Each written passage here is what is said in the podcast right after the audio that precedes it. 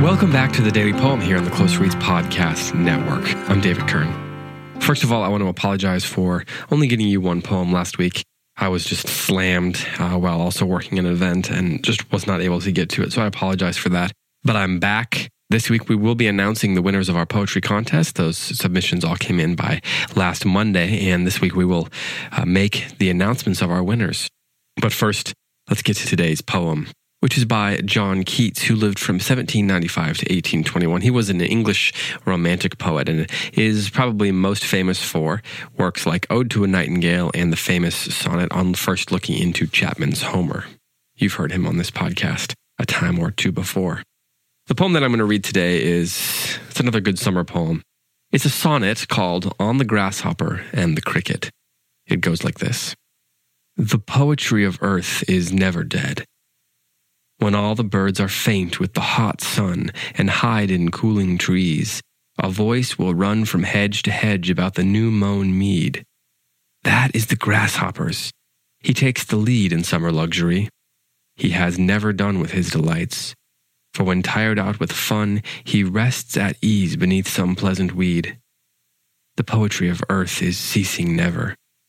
On a lone winter evening when the frost has wrought a silence, from the stove there shrills the cricket's song, in warmth increasing ever, and seems to one in drowsiness half lost, the grasshoppers among some grassy hills. I'm not exactly sure why, but for some reason, I have always felt like this sonnet was the kind of form best applied to themes related to winter and fall and cold seasons. And this is a completely personal thing because I think most people would think of it as sort of being the opposite, more suited towards summer, given that most sonnets or many sonnets traditionally were love poems, romantic poems. You know, perhaps that's just sort of influenced by the number of romantic poems, love poems that Shakespeare wrote in his sonnets. But here we have Keats sort of combining the two seasons. I've always thought of the sort of rigid formal aspects, and I don't mean that negatively, but the rigid formal aspects of the sonnet to be in keeping with fall, and whereas, you know, something more free verse would be more appropriate for summer, or not appropriate, but in keeping with the themes and the moods of summer. But here Keats combines those. So the first 8 lines of this sonnet are about the grasshopper and leading the way in summer luxury. And then the final 6 lines of the sonnet after the turn, every sonnet after 8 lines has a turn. After that turn, we turn to the cricket and his shrilling from the stove in the winter. So the poem begins with the line, the poetry of earth is never dead, and proceeds into the grasshopper. But then we turn to the cricket in winter, where things do die, where seasons pass away and growth passes away and prepares for new growth. That's just the cycle of earth. But the poetry of earth is never dead, says Keats. Right after his turn, right before he turns to the cricket, he says, the poetry of earth is ceasing never.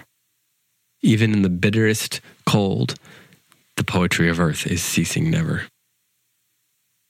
I think many readers over the years have thought of this poem as sort of a comforting poem, a poem that even in the darkest moments, even in the coldest moments, is a reminder that there is someone singing a song for you.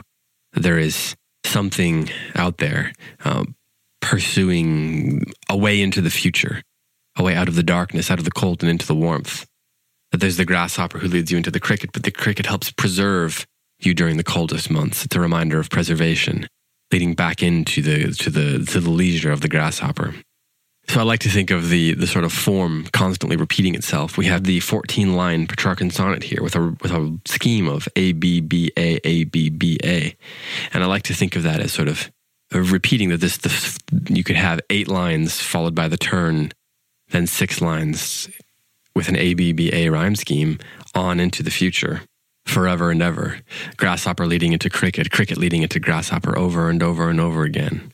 And in that way, the sonnet, I think, this Petrarchan sonnet that Keats uses is the only form for this poem. So, but think about that here as I read it one more time. On the Grasshopper and the Cricket by John Keats. The poetry of earth is never dead. When all the birds are faint with the hot sun and hide in cooling trees, A voice will run from hedge to hedge about the new-mown mead. That is the grasshopper's. He takes the lead in summer luxury.